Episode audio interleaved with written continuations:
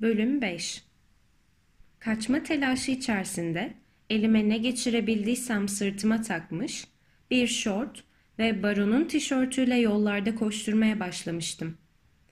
Bir süre böyle koştuktan sonra dikkat çekmemek için adımlarımı yavaşlattım ve ellerimi cebime sokup ıslık çalarak otobüs durağına yöneldim. Otobüs tam o anda geldi. Kapılarını açtı ve ben aklımda tek bir plan olmasa da oralardan olabildiğince çabuk sıvışmak için otobüse atladım.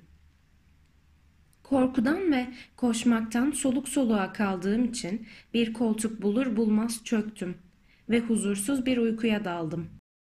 Şoför son durakta otobüsün motorunu durdurunca uyandım. İnip şöyle bir çevreme bakındığımda pek çok bahçeli villa görünce kent dışına çıkmış olduğumuzu ve esen, tuzlu ve nemli rüzgara bakılırsa denizin pek de uzak olmadığını kestirdim. Ne yapacağım konusunda kesin bir hedefim olmasa da zaman geçirmek için ara yollarda gezindim. Derken sıcaklık öyle arttı ki, bacaklarımdaki derman öyle azaldı ki yürüyecek halim kalmadı. Bunun üzerine uzanıp dinlenebileceğim bir gölgelik aramaya başladım ve ancak yarım saat sonra tam istediğim gibi bir yer buldum. Aralık kalmış bir demir kapının arkasında uzanan bahçe pek gölgelik olduğu gibi içerideki villada birkaç yıldır yaşanmadığı anlaşılıyordu. Dikkatle çevreyi inceledikten bir kilometre çapındaki bir alanda canlı yaratık olmadığına inandıktan sonra yavaşça demir kapıyı ardımdan kapattım ve içeriye süzüldüm. Bahçede bulduğum ilk ağacın altına yatmaktansa belki de çektiğim özlem yüzünden bir ıhlamur ağacı ya da kameriye aradım. Gerçekten de ıhlamur ağacı değil ama evin arkasında beyaz demirlerden yapılmış, mor salkımlarla örtülmüş tıpkı benimkine benzeyen bir kameriye buldum. Tam adımımı içeriye atacakken içeriden çıkmakta olan yaşlı bir kadınla burun buruna geldim. Onu görünce birkaç adım geriye sıçradım.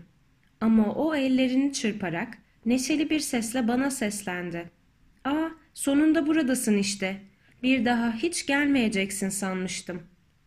Madem ki yeni bir işe karışmıştım, bu kadına bir yumruk atarak yere sermenin ve oradan kaçmanın en kötü şey olacağını sezerek ben de hafifçe onun önünde eğildim ve şöyle dedim. Geç olsun da güç olmasın. Bu sözlerim işe yaradı ve kadın nazik bir baş hareketiyle beni villanın girişine doğru davet etti. Az sonra bir sürahi buzlu çayın önünde otururken bu yaşlı hanımın İngiliz ve adının da Margie olduğunu öğrenmiştim. Ülkesinin doğu kıyılarında Lock of Stratburg ile Lock of Kinnerdy arasında bulunan Floja adındaki minik bir köyünde doğmuştu. Genç kızlığında bir İtalyanla evlendiğinden bu yana bu köyde oturuyordu. Kocası bir zamanlar pastacıydı. Bir zamanlar diyordu çünkü altı ay önce onu yalnız bırakarak sessiz ve yavaş bir yolculukla meleklerin yanına uçmuştu. Evlenmelerinden önce kadın tatlıları pek severdi.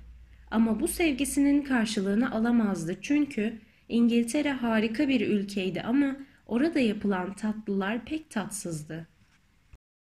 Bu nedenle inceden inceye mutsuz olan kadın çalıştığı lokanta mutfağına girdiği gün büyük bir merdivenin tepesine çıkmış, kocaman bir pastaya meyve şekerlemeleri yerleştiren adamı görünce ona göz koymuştu. Onun hayatının erkeği olmasına karar vermişti. Büyük bir olasılıkla Londra metrolarından birinin durağında ya da bir park bankında rastlamış olsaydı adamın farkına bile varmayacaktı. O da bütün ötekiler gibi bir İtalyandı işte. Ama onu krema ve kestane şekerinden oluşan içi pandispanya ve krem şanti dolu bir buzdağının üzerinde dengesini korumaya çalışırken görünce aşçıbaşı ona dünyanın biricik ve en yakışıklı erkeği gibi görünmüştü. Gerçekten de bu bir yıldırım aşkı olmuştu. Yıldırım yere düşünce Ettore'yi yani pastacıyı da çarpmıştı. Ve o da şimdiye dek badem ezmelerini ve koz helvalarını böyle koklayan, dişleri badem şekerine benzeyen, teni bir muhallebi kadar yumuşak ve kadifemsi olan bir kadın görmediğine karar vermişti. Ertesi hafta evlenmişlerdi ve o düğünün hemen ertesinde Floujah'ı terk ederek erkeğin ülkesine doğru yola çıkmışlardı. İtalya'ya varınca şimdi benim ve onun karşılıklı oturduğumuz bu eve yerleşmişlerdi ve Ettore biriktirdiği tüm parayı kent merkezinde açtığı bir pastaneye yatırmıştı. İlk yıllar gece gündüz aralıksız çalışarak her boyda ve biçimde kurabiyeler, kekler, bisküviler, profiteroller yapmıştı. O kalıplarıyla fırını arasında gidip gelerek leziz pastalar pişirirken karısı tüm İngilizler gibi çiçek ve bahçe meraklısı olduğu için kendini bahçede çalışmaya, toprağı çapalamaya, ayrı kotlarını temizlemeye vermişti. Ettore her akşam eve dönerken bir kutu kremalı pasta ya da şambaba tatlısı getirirdi. Ayrıca mutlaka kendi buluşu olan yeni bir tatlı da olurdu yanında. Bu tatlının biçimi ve malzemesi ne olursa olsun adı asla badem rüyası ya da böğürtlen keyfi gibi bir şey olmazdı. Tatlıların tümünün adı marciydi. Çünkü hamur açarken, kestane şekerlerini ezerken aklında her zaman karısı, karısının yüzünün bir ifadesi olurdu.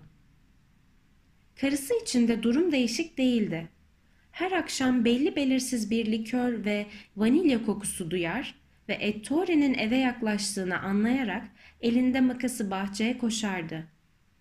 O günkü düşüncelerini ya da göklerde yetip gitmiş bulutların rengini yansıtan bir çiçek, çiçeklerin en güzelini kocası için keserdi. Sözün kısası, belki şatafatlı değil ama dingin bir yaşantıları olmuştu. Söz konusu olabilecek tek kusur yaşantılarının fazlasıyla tek düze olmasıydı. Bu uzun mutluluğun hiçbir gizi yoktu.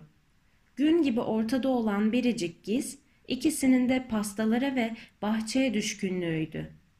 Kendilerine gösterdikleri özeni kurabiyelere ve zerrinlere de gösteriyorlardı. Sözün burasında Marci gözlerini şöyle bir kısarak ne yazık Ettore'nin artık var olmadığını açıkladı. Yaşarken olduğu gibi ölürken de zarifti. Belediye başkanının kızının dev düğün pastasını süslemek için gene bir merdivenin tepesine çıkmış ve oraya kiraz şekerlemeleri yerleştirmeye başlamıştı ki bir kalp krizi onu alıp götürmüştü. Öteki pastacıların söylediğine göre tek bir çığlık bile atmadan kollarını bir melek gibi iki yana açarak yere inmişti. Ve bedeninin çarpması sonucu etrafa sıçrayan kremalar ve pandispanyalar olmasa kimse onun öldüğünün farkına bile varmayacaktı. Olaydan sonra bir soruşturma başlatılmıştı. İnsan yatağında ölmediği sürece yapılan soruşturmalardan biriydi bu. Ve bu uçuşun nedeni gerçekten ani bir rahatsızlık mı yoksa acemi ama kıskanç pastacı yamaklarından birinin işi mi diye araştırma yapılmıştı. Her ne kadar bu soruşturmanın sonucu olumsuz çıkmış olsa bile hemen arkadan ikinci bir soruşturma açılmıştı ve yamakların başı suçlu mu değil mi diye sorgulanmıştı. Çünkü Ettore, Krema Dağı'nın içinde sonsuzluğa uçar uçmaz o ustasını çekip çıkartacağı yerde merdivenin tepesine tırmanmış, oradan tam iki dakika boyunca yardımcılarıyla bu düşüşün bıraktığı harikulade izi incelemişlerdi. Titiz bir inceleme sonucunda Ettore'nin ne boğazında ne akciğerlerinde onun boğulmasına neden olan hamur ya da şekerleme kırıntısına rastlanmadığı sonucu alınınca bu dosya da arşive kaldırıldı ve Ettore'nin pastanın dilimlerini kesmeden önce öldüğü anlaşıldı. Onun ölümü yalnızca yolun sonuna gelmesinden kaynaklanıyordu ve karısı her ne kadar bu ayrılık yüzünden kederlere boğulsa da mutluydu. Mutluydu çünkü Kocası bilincinin son anlarında kremaların kendine doğru yaklaştığını gördüğünde sevinmiş olmalıydı. Elbette öldüğüne sevinmemişti ama uyumlu yaşamı bir büyülü çemberin kapanması gibi gene kremayla sonlanmıştı. Aa evet, güllerinin varlığından emin olduğu kadar bundan da emindi. Bir insana ait olmadığı yerde ölmesi kadar büyük bir ceza olamazdı. Söz gelimi Ettore bir servis istasyonunda damperli bir kamyonun egzoz borusunun uzaklaştığını görerek ölseydi asla ebedi huzuru yakalayamazdı. Margie kocasının ölümünden sonraki aylarda mutsuzluk anlarıyla baş başa kalmıştı. Hatta bu mutsuzluk aylar boyunca öyle uzun sürmüştü ki bahçesine bile bakmaz olmuştu. Ve akşamları yaşlı bir eşek gibi elinde bulutlarla aynı rengi taşıyan bir çiçekle bahçe kapısına koşmuştu. Yalnızca kocasının ölümünden sonraki ilkbahar sabahlarından birinde kepenkleri açtığında güzeller güzeli çim halısının ayrı kotlarından oluşan bir tundraya dönüştüğünü ve bahçesinin köstebek yuvalarıyla delik deşik olduğunu fark etti. Bunun üzerine kocasının anısını yaşatmanın tek yolunun bahçesine daha da fazla özen göstermek ve yüreğiyle aklı arasında olup bitenleri bununla unutmak olduğunu anladı. Gerçekten de son haftalarda yavaş yavaş çalışarak önce yüzeyi dişleyip sonra yavaş yavaş derine inen bir tahta kurdunun sabrı ve hafifliğiyle onun da bu topraktan ayrılabileceği kuşkusunu aklından sildi. Kendini kötü hissettiği için böyle düşünmüyordu. Tam tersine sağlığı harikaydı. Böyle düşünmesine neden olan küçük küçük işaretlerdi. Yağmurdan sonra yavaş yavaş beyaz lekeler kazanacağını bilen bir gülün ön sezisine benziyordu bu işaretler. Bu nedenle o da sonsuz yolculuğuna çıkmadan önce bazı ailevi işlerini yoluna koymak için Flojah'a gitmeye karar vermişti. Orada yalnızca birkaç ay kalmayı tasarlıyordu çünkü dönüp evinde bahçesinin en güzel çiçeğini kopartırken ölmek istiyordu. Bahçesinden elindeki çiçekle yükselecek, bulutları ve atmosferi aşacaktı. Yükselecek, yükselecek, o uzak ve manevi dünyaya, dünyada birlikte olan insanların ölümde de birlikte olacakları yere ulaşacaktı. Çiçeğe elbette tanınması için bir işaretten başka bir şey olmayacaktı. O gölgeler karmaşasında kendini tanıtmak için bir işaret gerekliydi. Yoksa orada seslenecek sesi, sallayacak kolu olmadığından Ettore ile sonsuza kadar birbirlerine yakın olabilirler ama birbirlerini tanımayabilirlerdi. Oysa parmaklarının saydamlığı arasında bu çiçek yapraklarıyla öylece dururken uzaktan belli belirsiz bir tatlı likör ve vanilya kokusu duyacak ve Ettore'nin geldiği yöne doğru ilerleyecekti. O çiçeğin kendine doğru yaklaştığını gören Ettore, bir iki saniye sonra onun minik kurabiyesi Marci olduğunu anlayacak ve o andan başlayarak evrensel yargı borazanı çalana dek hiç ayrılmadan beraber olabileceklerdi. Bunları anlattıktan sonra Marci bir an için pembe göz kapaklarını indirdi ve ellerini sinirli bir biçimde kucağında birleştirdi. Karşısında oturan ve bütün öyküyü baştan sona dikkatle dinleyen ben birkaç dakika sonra yalandan öksüreceğimi ve elimi ağzımdan çektikten sonra kalkacağımı, bu güzel öykü için teşekkür edeceğimi ve oradan ayrılacağımı düşünüyordum.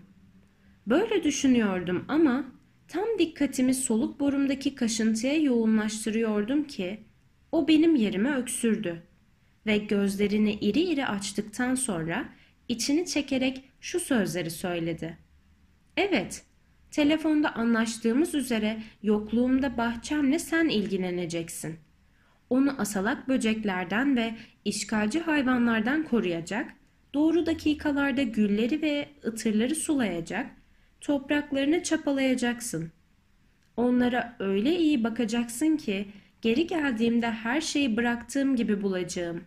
tek bir çiçek sapının bile yeri değişmemiş olacak. Varlığımın nedenini açıkladıktan sonra bunun karşılığında ne istediğimi, paramı götürü tarzında mı yoksa saat başına mı almayı yeğleyeceğimi sordu.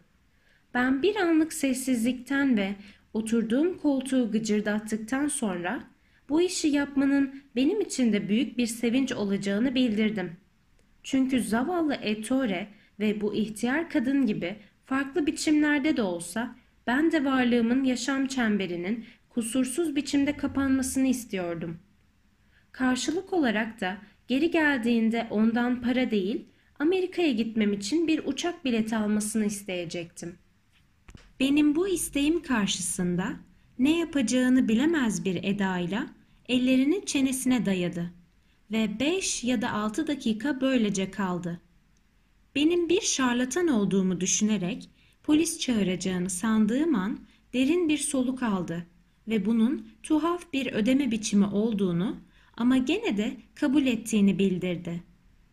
Anlaşmadan sonra birlikte bahçeyi dolaştık ve bana sobaların, bahçe aletlerinin yerlerini gösterirken her bir bitkinin ve ağacın özel bakımlarını anlattı ve not almamı istedi. Aynı akşam yanında iki bavul ve altı şapka kutusuyla yola çıkan Marci bir taksiye bindi ve üzerinde atlet ve şorttan başka bir şey olmayan beni bahçenin ortasında terk etti, gitti.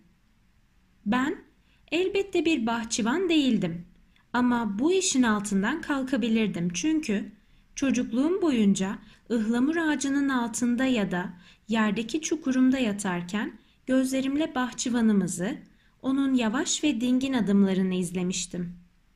Bu yöntemle bahçe denen yerin insanın gözleriyle ve koku alma duyusuyla içinde kaybolacağı bir renkler ve kokular dünyası olmasından önce Mayıs böceklerine, kırmızı ve dana burnu gibi tuhaf adlar taşıyan böceklere verilen sonsuz savaş anlamına geldiğini öğrenmiştim.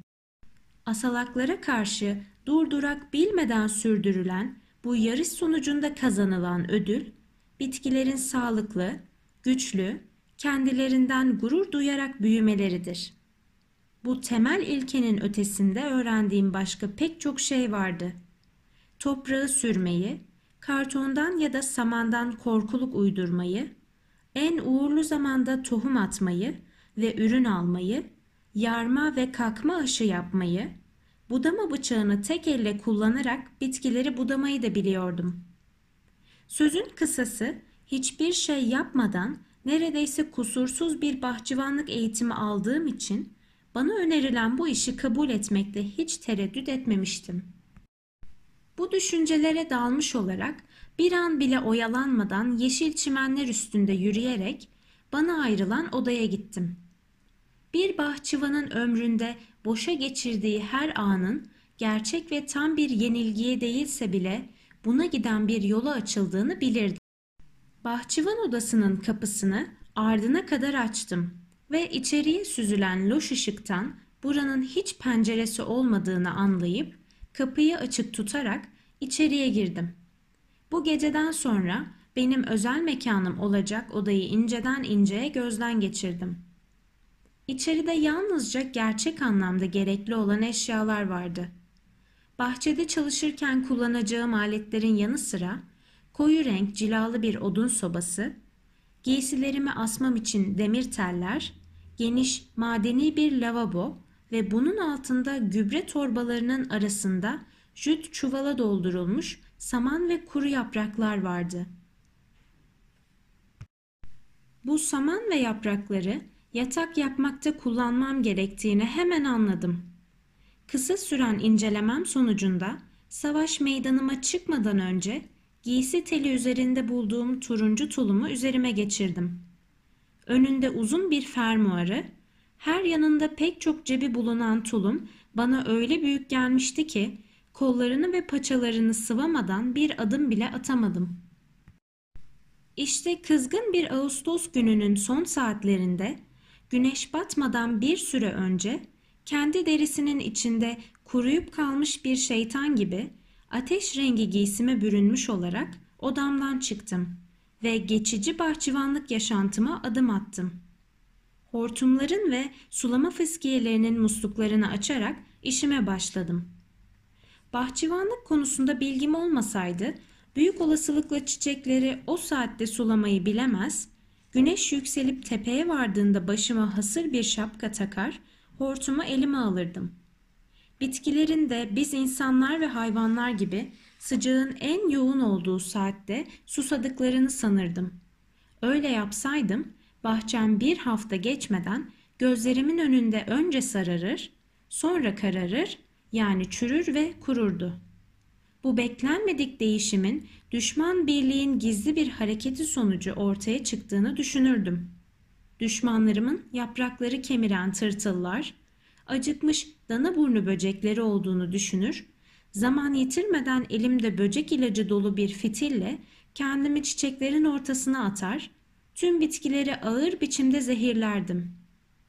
Son darbeyi vurmak için de suçlunun ben olduğumun anlaşılmaması için biraz uzakta durarak her yeri iyice sular ve bitkisel çevremde bir kıyım sağlardım.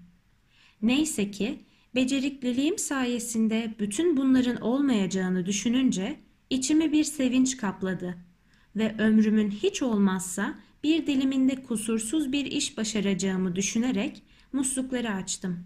Hortumu elime aldım ve çiçek tarhlarına doğru yürüdüm.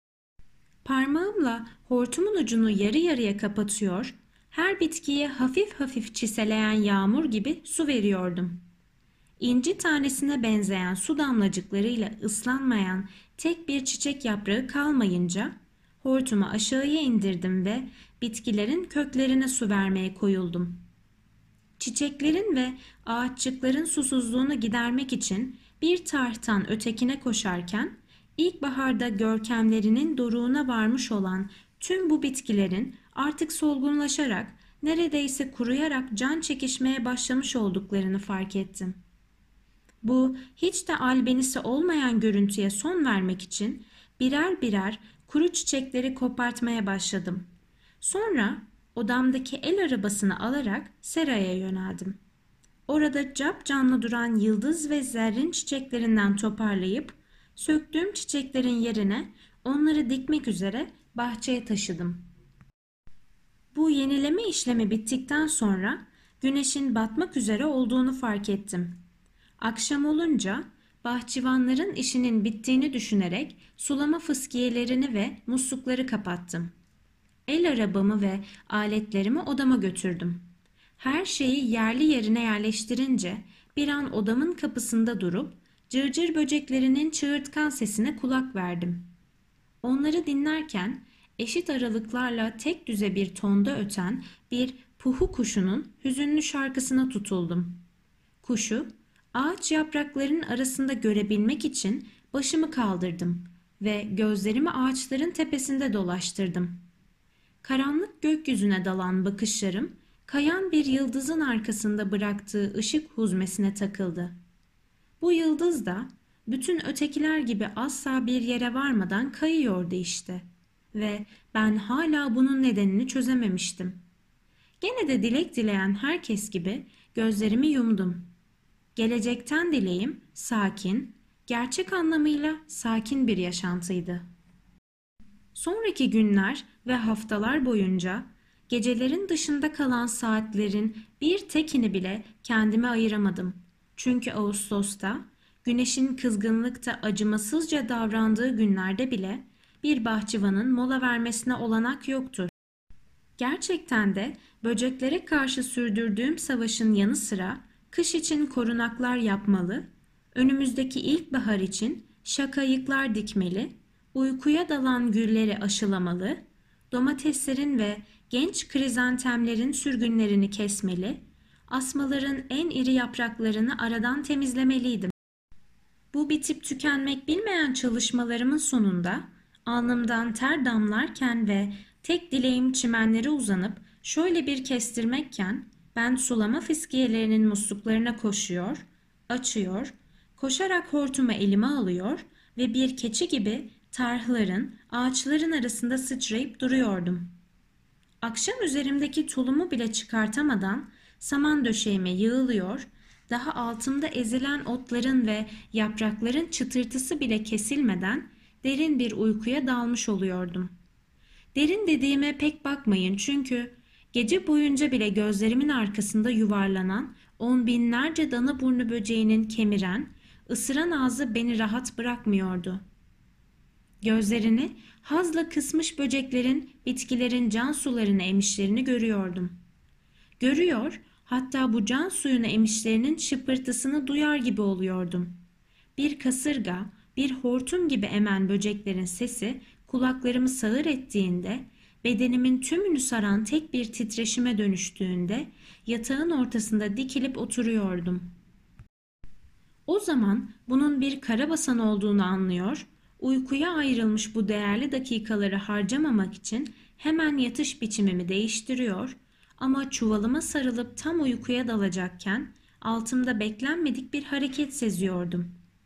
Yatağım önce yakın bir greyder çalışıyormuş gibi sarsılmaya başlıyor, sonra birdenbire havalanıyordu.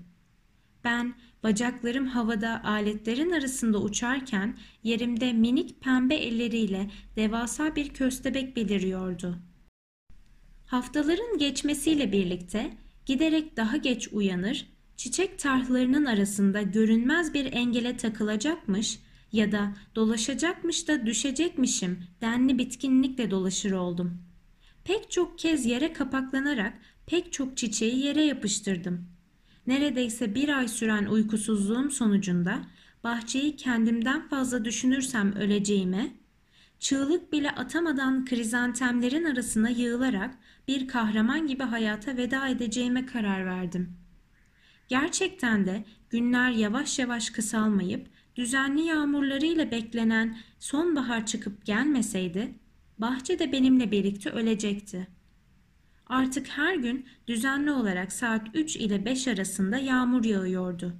Saat 1'de bir gözcü gibi demir kapının yakınındaki kiraz ağacına tırmanıyor, elimi alnıma dayıyor, kuzeyden ilk bulutların yaklaşmakta olduklarını görüyordum.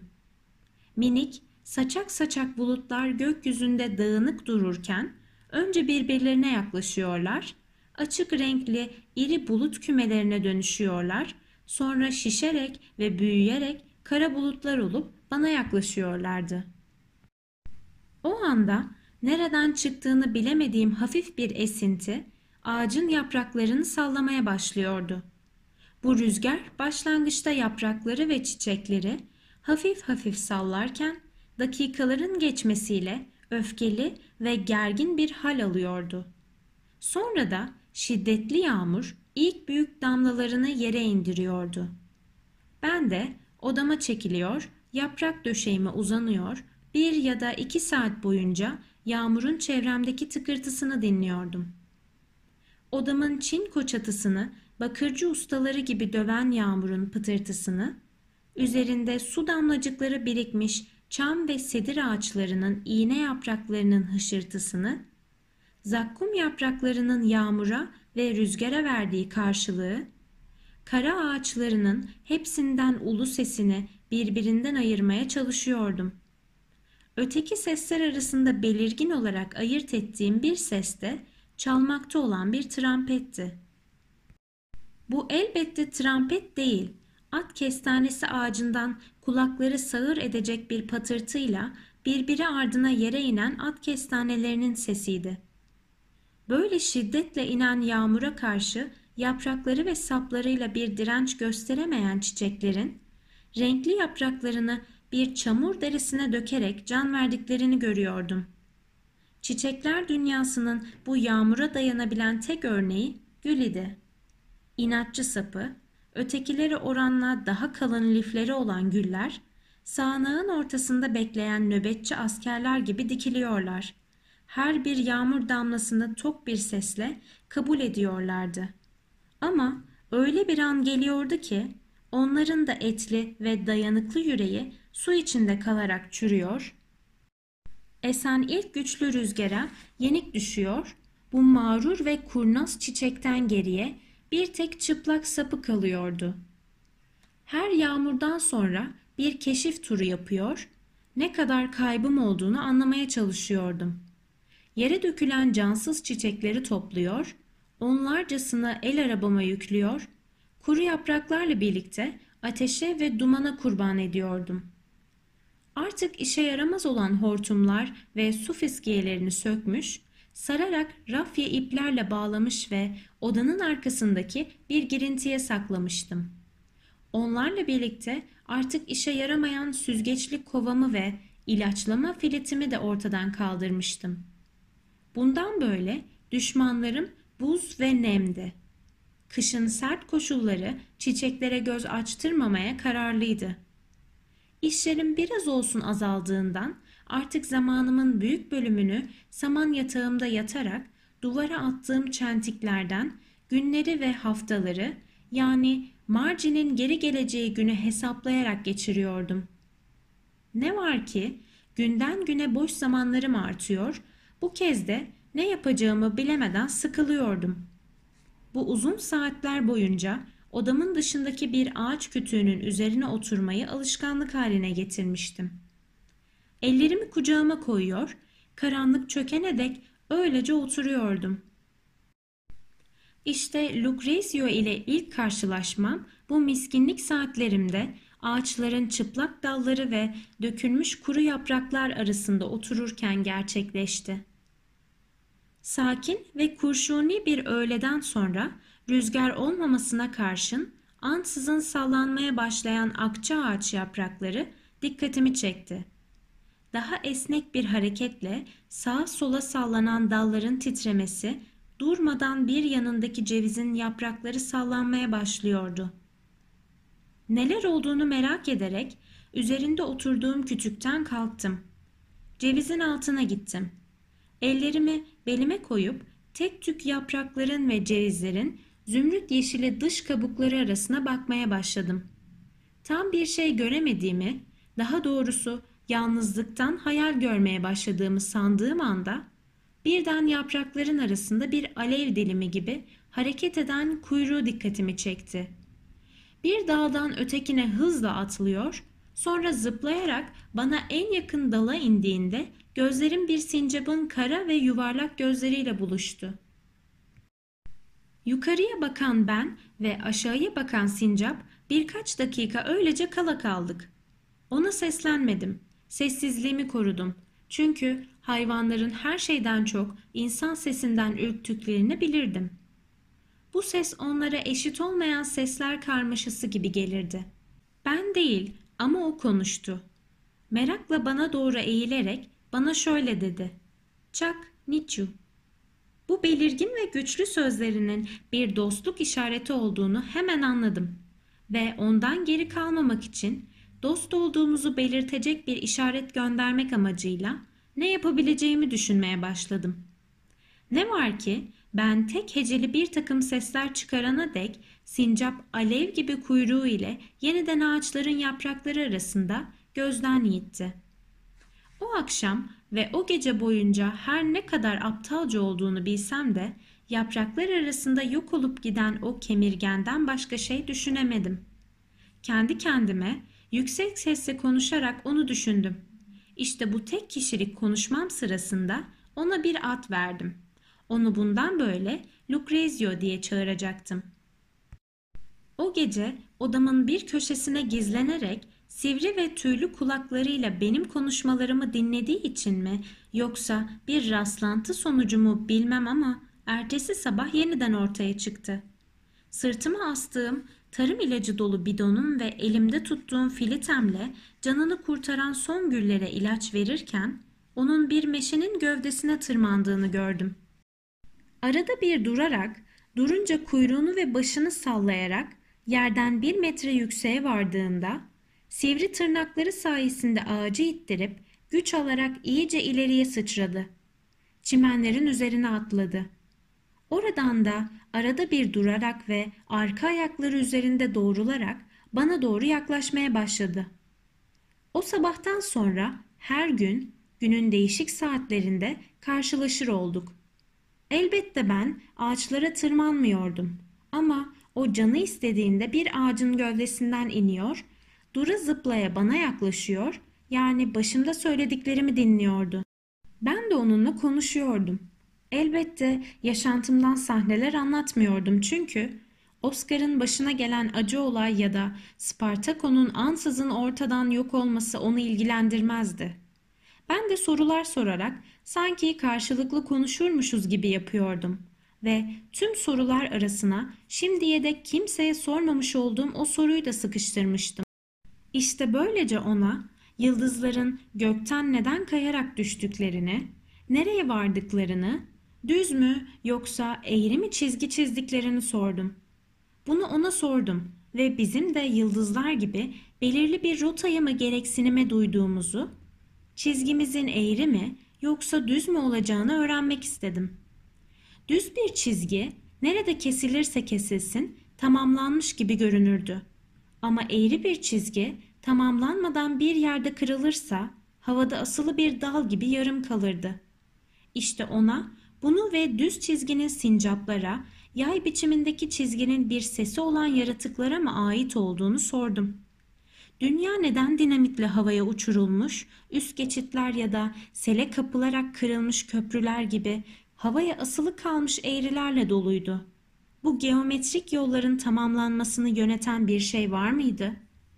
Onu sorguladığım bir başka konuda gözlerin varlığıydı. Acaba güllerle ya da zerrinlerle çene çalamayışımın nedeni gözlerinin olmaması mıydı? Ona gözlerin ne olduğunu, ne yana baktıklarını, uzun kış uykusundan uyandığında inik göz kapakları arkasından ilk neyi gördüğünü, bir şeyi görüp görmediğini, bir şey görüyorsa hiçbir yanda var olmayan o şeyin nereden geldiğini sordum. Ona ayrıca benim nereden geldiğimi, onun nereden geldiğini, her ikimizin de sıkıca tutunduğumuz bu iki kutbu basık ve bir topaç gibi kendi çevresinde dönerek elips biçimli yörüngesinin bir ucundan ötekine telaşla seyirten kürenin nereye doğru gittiğini, bir an bile durmayan kürenin durması durumunda bize ne olacağını, bir ıslıkla karanlığa ve sessizliğe yani zamanlardan bir zamana mı yoksa sonsuzluğa mı kavuşacağımızı, günün birinde ne gecenin ne gündüzün olmadığı bir yerde bir kıyıya ya da duvara mı toslayacağımızı, bu toslamayla parçalanıp parçalanmayacağımızı, daha hangi başka uzaya yuvarlanacağımızı, nerede son bulacağımızı, nerede yiteceğimizi, yani özet olarak benim, onun ve ceviz ağacının yapışmış olduğu bu ateş göbekli top üzerindeki yolculuğun nasıl sonuçlanacağını sordum. İşte ben bütün bunları Lucrezio'ya sordum. Ama hepsini bir sabahta değil. Hayır. Ona arada boş zamanlar bırakarak bana yanıt verebileceği süreler tanıyarak sordum. Ve o kuyruğunu havada sallayarak kendinden emin bir tona sahip bir sesle benim her sorumu yanıtladı. Lucrezio ile aramdaki arkadaşlık her gün giderek güçlendi. Her gün daha da büyüdü. Hatta öyle ki birlikte olduğumuz bir haftalık zamanın nasıl geçtiğini anlayamadım. Buraya geleli iki ayı geçmişti bile. Bir sabah odamdan çıkarken şiddetli bir esinti kapıyı elimden kaptı. Buz gibi bir rüzgar benimle tulumumun arasına doldu. Dondurucu parmaklarıyla bedenimi okşadı. Bu buz gibi okşayışın etkisiyle titremeye başladım. Dişlerim birbirine çarptı ve ben öylece durmuş titrer, dişlerim de birbirine çarparken büyük bir at kestanesi yaprağı yüzüme yapıştı. Bir an için orada kaldı. Sonra toprağa doğru durdurulamaz yolculuğunu tamamladı. İşte o anda gördüm ki dikenli yaprakların dışındaki tüm yapraklar havada uçuşuyordu. Kimi ağır ağır, kimi hızla düşüyordu. Çınar ve at kestanesi yaprakları havada dalgalanarak dans ediyor, akasyaların ve kengerlerin yaprakları hafif tüyler gibi bir o yana bir bu yana salınıyordu. Sonra esintinin güçlenmesiyle hepsi bir araya geliyor ve bir hortuma kapılmışçasına bahçenin öte yanına savruluyordu. Yanık şeker sarısı ve ateş rengindeki bu yaprak fırıldağını izlemeye henüz başlamıştım ki parmaklarım karıncalanmaya başladı. Hatta o kadar çok karıncalandı ki hiçbir zaman bana ait olmamışlar gibi hissettim. Bedenimi parça parça yitirmeden önce odama sığındım ve bir köşede battaniye ya da bir örtü bulurum umuduyla tüm çuvalları alt üst ettim. Her yanı didik didik aradım. Bu arada ayağımın tarak ve aşık kemiğini de hissetmez olmuştum. Belli ki sıra yavaş yavaş dizlerime geliyor diye düşünürken aklıma ansızın çuvalımdaki kuru otlar ve yapraklar geldi. Onları çuvaldan çıkartıp bedenimle tulumum arasına dolduruverdim. Soğuktan korunmaya çalışırken biçimsiz bir korkuluğa dönmüştüm ama yine de artık kendi varlıklarından habersiz ayaklarımın üzerine basarak Lucrezio ile buluşmak için dışarıya çıktım. Aramızdaki arkadaşlık öylesine derindi ki onsuz geçirilen her an bana boş ve tek düze geliyordu. Bir süre kapımın önünde bekledim ve çamların, akça ağaçların arasından zıplayıp geleceğini umdum. Sonra tek tük yaprağın arasında esintinin yarattığından başka bir hareket olmadığını görerek ellerimi ağzımın iki yanına koydum ve ona seslendim. Onu önce yavaş, sonra yüksek sesle çağırdım. Havaya bir ceviz kabuğu attım. Uzun uzun adını yineledim. Hışırdayan yapraklar arasındaki sessizliği dinlerken umudum kırılmaya başladı. Şimdi anlıyordum ki kış uykusuna yatma zamanı gelmişti ve Lucrezio da tüm sincaplar gibi bir ağacın gövdesine sığınmış, kendi gür kuyruğuna sarılmış ve kışı geçirmeye hazırlanmıştı. Bunu anlamış bile olsam odama çekilmedim ve inatla orada dikilerek onun cevizden ya da meşeden inmesini, ellerini havaya sallayarak kış uykusuna yatmadan bana veda etmesini bekledim. Bizimki hüzünlü bir veda olacaktı çünkü o önümüzdeki ilkbaharda uyandığında ben artık bu bahçede değil, binlerce kilometre ötede Amerika kıtasının herhangi bir noktasında olacaktı. Kapıdan içeriye çekilerek onun anısını sonsuza dek yüreğimde taşıyacağımı, arkadaşlığın bizi bir yapboz oyununun parçaları gibi birleştirdiğini aklımdan geçiriyordum ki, ağaçların yapraklarının üstünde uzak ve boğuk bir gürültü duydum. Yeni bir konuğum olmasını umarak başımı kaldırdığımda ağaçların üzerinden geçen bir uçağın karanlık gölgesini fark ettim. Öyle alçak ama uzaktan geçiyordu ki onun uzaktan kumandalı bir model uçak olduğunu düşündüm. Bir kilometre daha az bir uzaklıkta çok ani biçimde irtifa kaybederek alçaldığını görünce yanıldığımı anladım ve uçağı bekleyen kötü kaderi sezdim. Ellerimle kulaklarımı tıkadım, gözlerimi yumdum. Böyle kör ve sağır olarak sırtımı duvara yasladım ve büyük gümbürtünün kopmasını bekledim. Gerçekten de birkaç saniye sonra doğal olmayan güçlü bir hava akımı çarptı yüzüme ve bu rüzgarla birlikte kırılan dalların, uçuşan yaprakların ve pervanenin yakınlaşan sesi de üzerime geldi.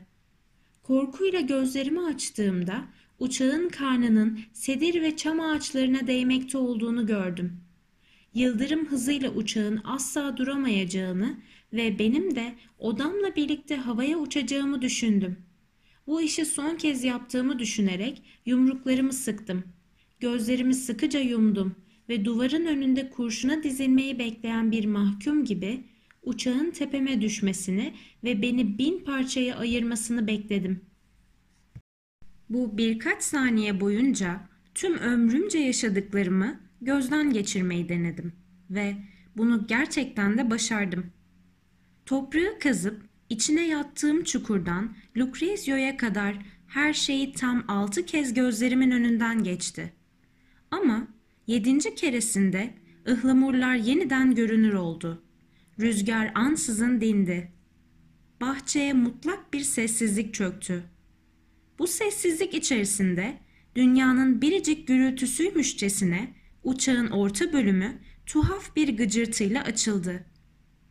Uçağın bir su damlasına benzeyen tepesine açarak çıkan adam uzun boylu, esmer tenli, kara saçlı ve bıyıklıydı. Üzerinde yalnızca haki renkli bir şort ve pilot montu vardı. Uçaktan iner inmez ne bana baktı ne 300 metrelik bahçemin çimenlerini yolduğu için özür diledi. Doğruca kanadın yanına gidip yedek yakıt deposunu kontrol etti. Eliyle vurdu ve başını eğerek daha yakıtı olup olmadığını anlamak için kulak kabarttı. O kapı boşluğunda bu işi yaparken ben ellerimi belime dayayıp öfkemi kusmak için uygun anı bekliyordum. Bu duruşumla beni eninde sonunda fark edeceğini sanıyordum ama birden anımsadım ki içine saman doldurduğum bu tulumla bir insandan çok korkuluğa benzemekteydim. Yerimden kımıldamazsam benim bir delikanlı olduğumu anlamasına olanak yoktu. Bunun üzerine bacaklarımın üzerinde biraz sallandım. Sessizce uçağa yaklaştım ve sonra da dirseğimi uçağın gövdesine dayadım. Şimdi ben uçağın yanındaydım. O altındaydı. Yukarıdan bakınca yalnızca ayaklarını, parlak iki büyük ayakkabıyı ve dizlerine dek çektiği yün çoraplarını görebiliyordum. Birkaç dakika sonra kıvrıla kıvrıla uçağın altında süründü ve sonunda ayağa kalkabildi. İşte o zaman benim pas rengi gözlerim onun kömür rengi gözleriyle karşılaştı. Beni görünce de tek söz etmedi. Hatta şaşkınlıkla kaşlarını bile kaldırmadı. Sanki ben ezelden beridir kolumu uçağa dayamış, pervanenin yanında duruyordum. Bir dakika sonra ellerini şortuna silerek temizledi ve ''Daha kötü bir şey olmasından korkmuştum.'' dedi. Neyse ki yalnızca karbüratörün iğnesi kırılmış. Sonra gülümseyerek ve bembeyaz dişlerini göstererek adının Arturo, mesleğinin arkeo pilotluk olduğunu, bir arıza kuşkusuyla böyle iniş yapmak zorunda kaldığını açıkladı. Bu sözler üzerine öfkemi kusmak yerine ben de gülümsedim. Neden gülümsediğimi bilmiyorum. Çünkü anlamı yokken gülümsemek beni öfkelendiriyordu. Adımın Ruben olduğunu söyleyerek kendimi tanıttım ve bu bahçenin güvenliğinden sorumlu kişi olduğumu belirttim. Burada bulunuş nedenimi daha ayrıntılı biçimde açıklayacaktım ki ağaçların yaprakları arasından tek tük yağmur damlaları düşmeye başladı. Bunun üzerine pilot uçağının tepesini kapattı ve benim odama girdik. İçeriye girince tek söz etmeden el arabamı ters çevirip üstüne oturdu. Ben de çim biçme makinesinin üzerine tünedim. Orada oturmuş konuğuma bakarken bir kış sabahı bahçeme gökyüzünden düşen bu adamın kim olduğunu, arkeo pilotluğun ne anlama geldiğini düşünüyordum. Tam pilotun yaptığı işin müzelerde saklanan parçalarla bir ilgisi olması gerektiğini kendi kendime açıklamak üzereydim ki, konuğum derin bir soluk aldıktan ve gerindikten sonra şöyle söyledi. Gerçekten sinirleri harap eden bir görev bu. Pilotun sözünü ettiği Mısır'ın İskenderiye kenti ile Sicilya adası arasında gerçekleşen arkeolojik bir görev. Arkeopilot uçan bir arkeologdan başka bir şey değildi ve uçağındaki gelişmiş aygıtlarla kazı yapılan bölgeleri denetliyordu. Yavaş yavaş ve alçaktan uçarak pek çok kez aynı yerin üzerinde ileri geri giderek yapıyordu bu denetleme işini. Kızılötesi ışınlarla, radyoaktif karbonlu aygıtlarla öğren yerlerini inceliyordu. Bir tepenin altında tapınak kalıntısı olup olmadığını, bir tümseyin içinde kahinlerin, büyücülerin bulunup bulunmadığını, yani yeryüzünde gezerek sıradan bir bakışla anlayamayacağı pek çok şeyi bu yöntemle ortaya çıkarıveriyordu. Ne var ki pek çok arkeopilot arasında onun biraz daha özel bir görevi vardı.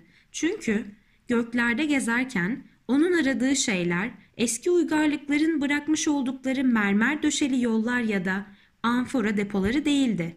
O, bulutların arasında uçarken bir parşömen üzerine asla yazılmamış olan ve o zamandan bu yana belirli bir hedefe olmadan havada uçan sözcükleri yakalamaya uğraşıyordu. Arkeolojinin pek çok dalı vardı ama bu henüz yeni üzerinde çalışılmaya başlanmış bir konuydu. Henüz iki yıldan bu yana ya da daha kısa bir süredir var olan bu bilim dalı, Sibirya'da bulunan bir araştırma merkezinin ortaya attığı sesin bir gücün akışı, bir noktadan ötekine enerji transferi olduğu kavramından yola çıkarak insan sesinin bir kez ağızdan çıktıktan sonra evrende kaybolmadığı varsayımına dayanıyordu. Söylenmiş sözler dinleyen kişinin kulağına vardıktan sonra yok olup gitmiyor. Kıvrımlı bir yol izleyerek tepe çukur tepe gibi bir dalgalanmayla birbirleri arkasına gökyüzüne ulaşıyorlardı. Uçan balonların havaya yükselmeleri gibi tek tek sözcükler de uzun uzun söyleşiler de ak ve kara bulutlar arasında kelebekler gibi uçuşuyorlardı. Birbirlerini bir bulup bir yitirerek başlangıçtan tek hücreli ilk yaratığın pek çok denemeden ve yanılmadan sonra insan biçimine girmesinden, bu insanın şaşkınlık ya da büyük bir heyecan karşısında küçük dilini ve gırtlağını gererek, dilini oynatarak ilk sesini çıkartmasından beri birbirlerini kovalıyorlardı. Ne yazık ki o ilk sesin izine rastlanılamamıştı. Zaten hangisi olduğu da bilinemiyordu çünkü üretildiği an bomboş bir gökyüzüyle hidrojeni ve helyumu az bir havayla karşılaşmış ve atmosferin daha yüksek katlarında bir an bile geçirmeden izini kaybettirmişti. İlk çağlarda edilmiş bu ilk sözden sonra ne bir hece ne de bir ünlem kaybolmuştu. Eterin minik dalgaları gibi birer birer gökyüzüne yükselmişler, yeryüzü kabuğu ile atmosferin sınırları arasındaki boşluğu doldurmuşlar, sonra da kayalar ve fosiller gibi katmanlar oluşturmuşlardı. Bu katmanlar havanın basıncına değil, onun ısısı ve sözlerin yükselirken açtıkları eğri yola bağlıydı. Binlerce yıl sonra bu katmanlar öylesine sıklaşmışlardı ki gökyüzü artık dev bir soğana benziyordu. İncecik zarların üzerinde kalın zarlar, kalın zarların üzerine ince zarlar birikiyordu. Elbette her bir zar katmanı değişik bir uygarlığa ya da döneme ait oluyordu. Değişiklikleri de tüm dönemlerin ve uygarlıkların değişik bir ifade gücüne sahip olmalarından doğuyordu.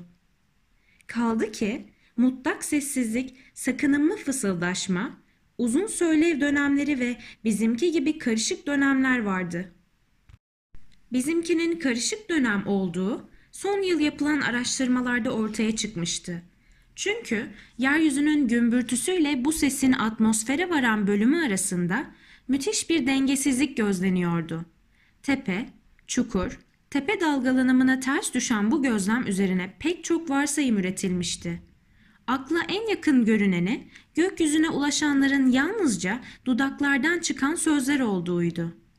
Büyük bir olasılıkla ses yükselticilerden, radyolardan, televizyonlardan çıkan sesler bunlara dahil değildi. Dirençlerin ve mikrofonların süzdüğü seslerin bu aşamaya ulaşamamasının nedeni oldukça açıktı.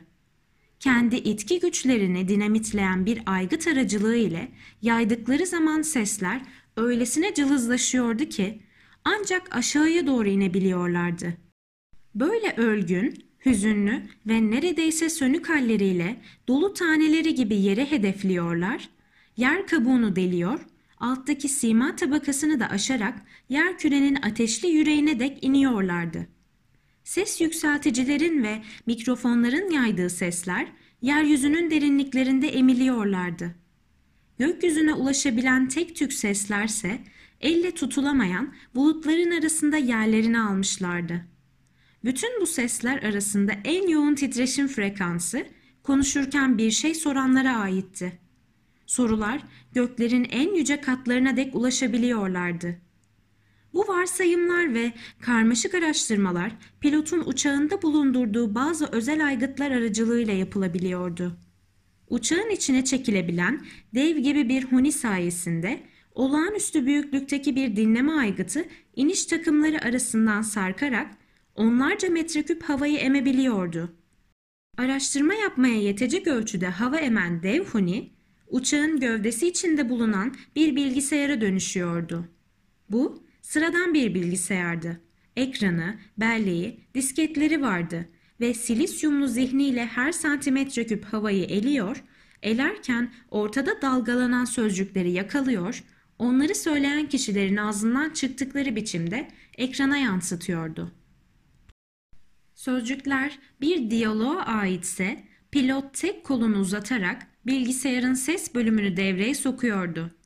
O zaman uçağın içinde tatlı ama yapay bir ses konuşmadaki soruyu yinelerken pilot uçağı rahatça kullanarak yanıtın geldiği noktaya ulaşmayı başarıyordu. Bu yöntem kendi buluşuydu ve böyle bir buluş yapmak zorunda kalmıştı. Çünkü eski insanlar önemli konuları yürüyerek tartışırlardı ve ancak bu yöntemle yani sorunun varlığını yakaladığı zaman yanıtın uçuştuğu yeri belirleyebiliyordu. O iki yıl boyunca birbiri ardına başarılar kazanarak onlarca gömülü kentin yanı sıra Ninova, Babil, Ugarit, Pompei, Sodom ve Gomorre üzerinde uçuşlar yapmış, antik ve çağdaş Yunanistan üzerinden defalarca geçmişti. Şimdi de oradan dönmekteydi. Sirakusa kentinin dışında uçarken bazı turist otobüsleri üzerinden geçmiş ve burada ilk başarısızlığını yaşamıştı. Hiçbir kayıt alamamıştı. Genel bir keşif gezisi sırasında şans eseri kimi zaman ciddi, kimi zaman neşeli olan bir sesle karşılaşmıştı ve bir yontucuya kürenin hacminin uyumlu mükemmelliğini tanımlayan bu sesin bizzat Arşimed'e ait olduğunu anlamıştı. Bu buluşunun önemini kavrayınca sesi izlemeye almış ve iki saat boyunca hiçbir zorlukla karşılaşmadan sesin peşinden gitmişti. Balıkçılarla konuşurken, pazarda alışveriş yaparken, sonra bir zeytin ağacının altına uzanmış, uyuklarken onu izlemiş, tek bir heceyi bile kaçırmamıştı. Arşimet bir süre sonra tiyatronun çevresinde öğrencisi Algestos ile karşılaşmıştı. Gerçeği söylemek gerekirse pilotun işi bir süre daha yolunda gitmiş, şuradan buradan konuşmalarını izleyerek neredeyse bir saat geçirmişti. Ne var ki Arşimet deniz kenarındaki çamların birinin yanında ansızın durmuş ve öğrencisine dönerek yeryüzünde kaç adet kum tanesi olduğunu soru vermişti.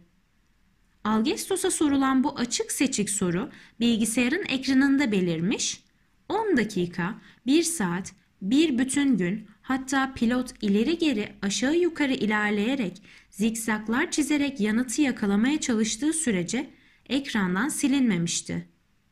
Arada sırada pozisyon değiştirerek el arabasından şilti artığına geçen pilot, öyküsünün bu noktasında yere uzanmış, ellerini ensesinde kavuşturmuş, derin derin iç geçirmiş, bir süre susmuş, sonra bu sorunun yanıtını yakalayamamış olmanın bir başarısızlık sayılmayacağını söylemişti. Onun varsayımına göre kumların sayısını belirleyecek kadar büyük bir rakam var olamazdı. Arşimet olmasaydı o böyle bir sorunun yanıtını asla merak etmezdi ve sınırsızlığın ya da daha doğru bir deyişle dünyadaki kum tanelerinin sayısının mucidi olan kum taşı uzmanının bu sorunun yanıtını er veya geç öğrencisine açıklayacak olduğundan emindi. Pilot bunları anlattı. Sözcükleri giderek birbirinden koptu. Her bir sözcük ötekiyle bağını kaybederek havada asılı kaldı. Sanki sonradan kendi sözlerinin de peşine düşecekti. Arturo birkaç dakika sonra sanki ona ulaşamayacağım bir noktaya uçmuş gibi sessizleşiverdi. Bunun üzerine söyleşinin bittiğini ve şimdilik yeniden başlama umudu olmadığını düşünerek tulumumun içinde kıvrıldım ve onun yanına uzandım. Gözlerimin önünde canlandırdığım büyük mü büyük bir kum saatinde neredeyse görünmez olan kum tanelerinin yukarıdan aşağıya düşüşünü hayal ederek uyumaya çalıştım ve kısa sürede bunu başardım. Ertesi sabah nem ve yattığımız yerin sertliği yüzünden ağrılar içinde kıvranarak daha gün doğmadan uyandım. Gözlerimi açtığımda bir akşam önce olan biten hiçbir şeyi anımsamıyordum. Gördüğüm bir düş aklımdaydı. Aslında bu da bir yere gidip bir şeyler söylediğim gerçek bir düş sayılmazdı. Ama karanlığı aşan altın yaldız bir şeridin parıltısını anımsıyordum. Ve bu kum saatinden akan kumların ışıltısıydı. Hiç aralıksız süren bu hareketi ve karşısında kilitlenip kalmış olan bakışlarımı anımsıyorum.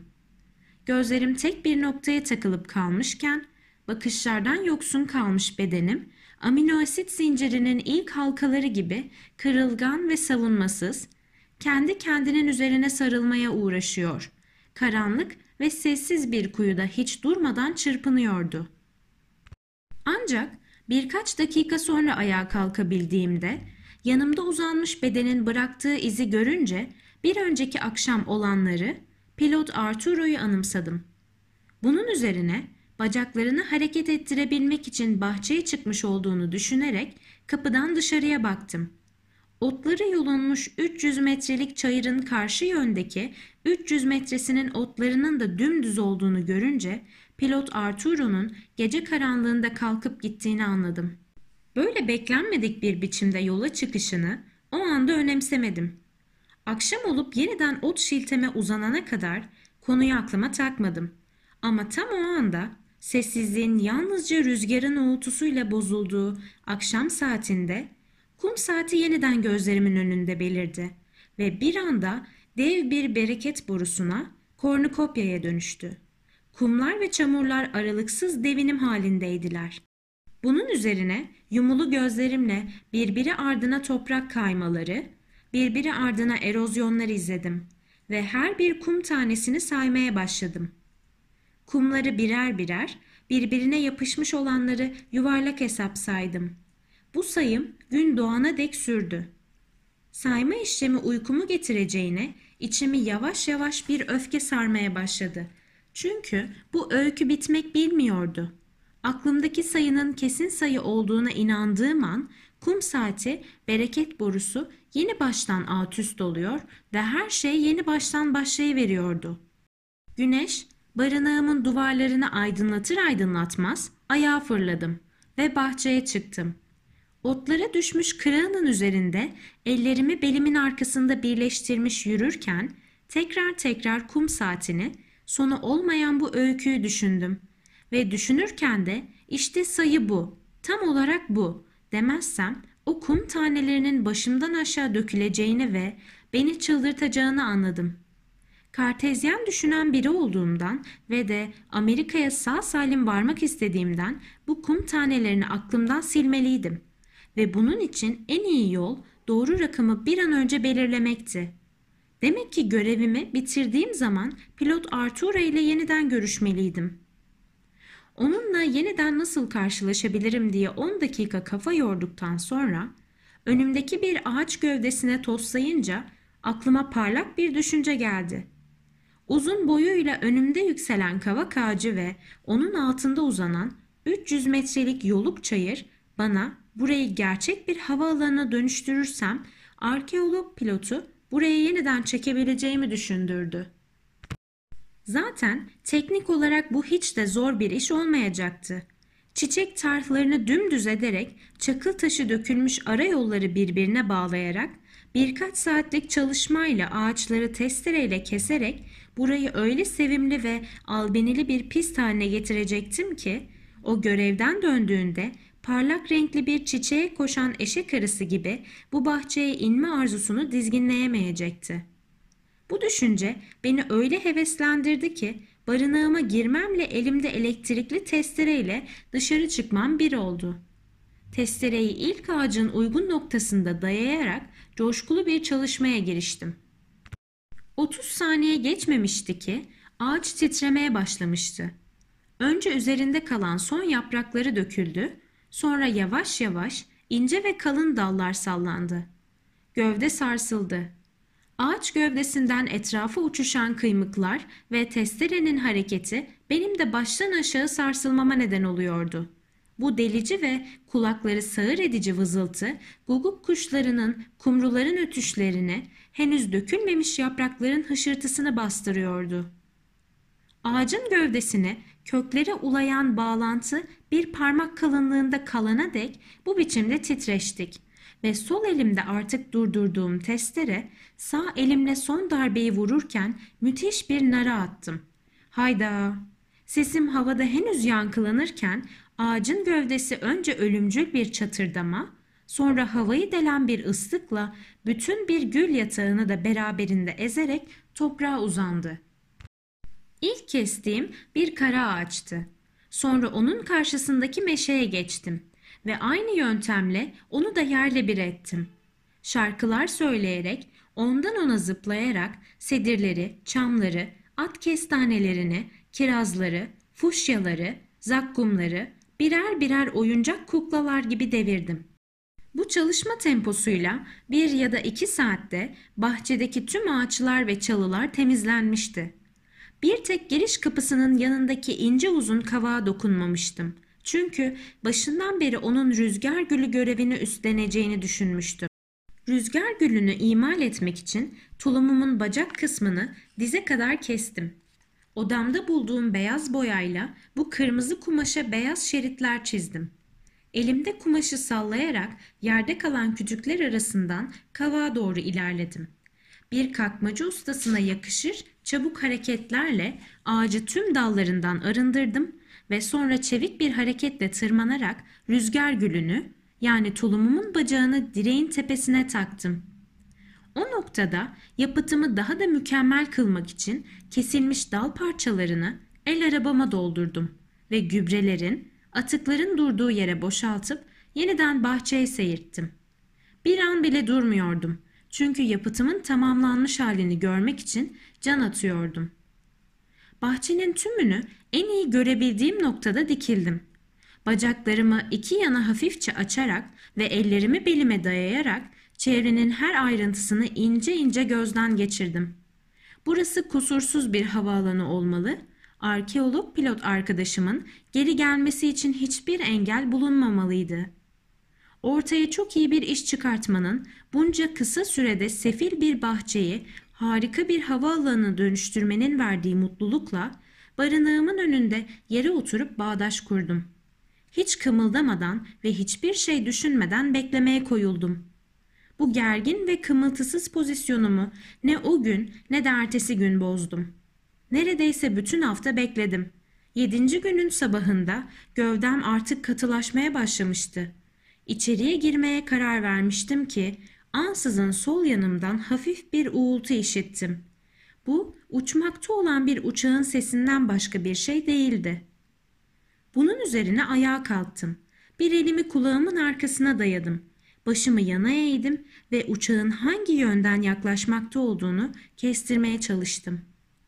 Dikkatle dinleyerek kumanda kolunun ve pistonların geçen sefere göre daha yavaş çalıştığını herhangi bir eter dağıyla karşılaşma durumunda vites değiştirmek zorunda kalacakmış gibi dikkatli gittiğini hissettim. Karşımda uzanan aydınlık ve boş gökyüzünü seyrederken bunları düşünüyordum ve gerçekten de birkaç dakika sonra vites küçülten motor sesi yaklaştı, tiz bir lastik sesi işitildi ve villanın önünde bir taksi durdu. Neredeyse kaçmakta olduğumun farkına varmaya zaman bulamadan kaçmaya başladım. Neyse ki Margie'nin taksiden eşyalarını boşaltması uzun sürüyordu. Bavulları, makyaj çantası, şapka kutuları, ekose desenli çantaları arabadan inene kadar ben toz olmayı başardım. Bavullarını önden postayla gönderseydi ya da tek bir çantayla yolculuk etseydi ben onun geldiğini fark edene kadar o diziyle bahçe kapısını itmiş ve içeriye girmiş olurdu bile. Eşikte durduğunda yanlış bir bahçeye girmiş olduğunu düşünürdü. Ama bu kısa süreli bir yanılgı olurdu çünkü otların ortasında beni gördüğünde evinin burası olduğunu anlardı. Üç aylık sürede pek de belirgin olmayan nedenlerle bahçeli bir villa sahibesinden havaalanlı bir villa sahibesine dönüşmüştü. Aslına bakılacak olursa yaptığım havaalanı hiç de fena sayılmazdı. Hatta neredeyse kusursuzdu. Ama onun bunun değerini bilemeyeceğinden emindim ve asla bahçenin ortasında durup şöyle demeyecekti. Tatlım, ah tatlım tam da demeyecekti. Çünkü arkeolog pilotun ve sonsuz kum taneciklerinin öyküsünü bilmiyordu. Bilseydi de bu davranışın değerini anlayamazdı. Çünkü onun aklında tek bir düşünce vardı. Bu da gökyüzüne yükselirken elinde bahçesinin en güzel çiçeğini tutabilmekti. Elbette kavağın tepesindeki rüzgar gülümü kopartarak da gökyüzünün katlarını tek tek aşabilirdi. Hatta elinde yırtık bir kumaş parçasından oluşan rüzgar gölüyle göklere çıkan fazla insan olmayacağı için bu yöntemle kocasını bulması çok daha kolay olurdu. Ben böyle düşünüyordum ama benim bu öğüdüm onun hoşuna gitmezdi. O çiçeği, yalnızca çiçeği, bir papatyayı ya da petunyayı istiyordu. Böylesine hoyratça dümdüz edilmiş bir bahçe görüntüsü onun bembeyaz olmasına, bacaklarının titremesine ve de polisi çağırmasına neden olurdu. O kadar. Polis çağrıldığı anda koşar gelir, bahçeyi öldürmekle yaşlı kadını öldürmeye teşebbüs ettiğimi söyleyerek beni tutuklar, ellerimi ayaklarımı zincire vurarak beni ıslak, karanlık bir yere atardı. Elbette bu arada Oscar'ın öldürülmesiyle ilgili olarak aranan çocuğun ben olduğum da ortaya çıkardı. Bütün bunları bahçe duvarının üstünden atlayıp limanın ara sokaklarına ulaşan yollarda soluk soluğa koşarken düşünmüştüm. O yöne sapmıştım çünkü yokuş aşağı koşarken adımlarım hızlanabilmişti ve ben fazla çaba sarf etmek zorunda kalmamıştım. Sonra limanda düzenli bir biçimde sıralanmış konteynerler arasında koşarken bir römorkörün rehberliğinde limandan ayrılmakta olan bir gemi gördüm ve ancak dalgaların arasında izimi kaybettirebileceğimi ansızın anladım. Şansım yaver giderse bindiğim gemi günün birinde Amerika'ya bile yanaşabilirdi.''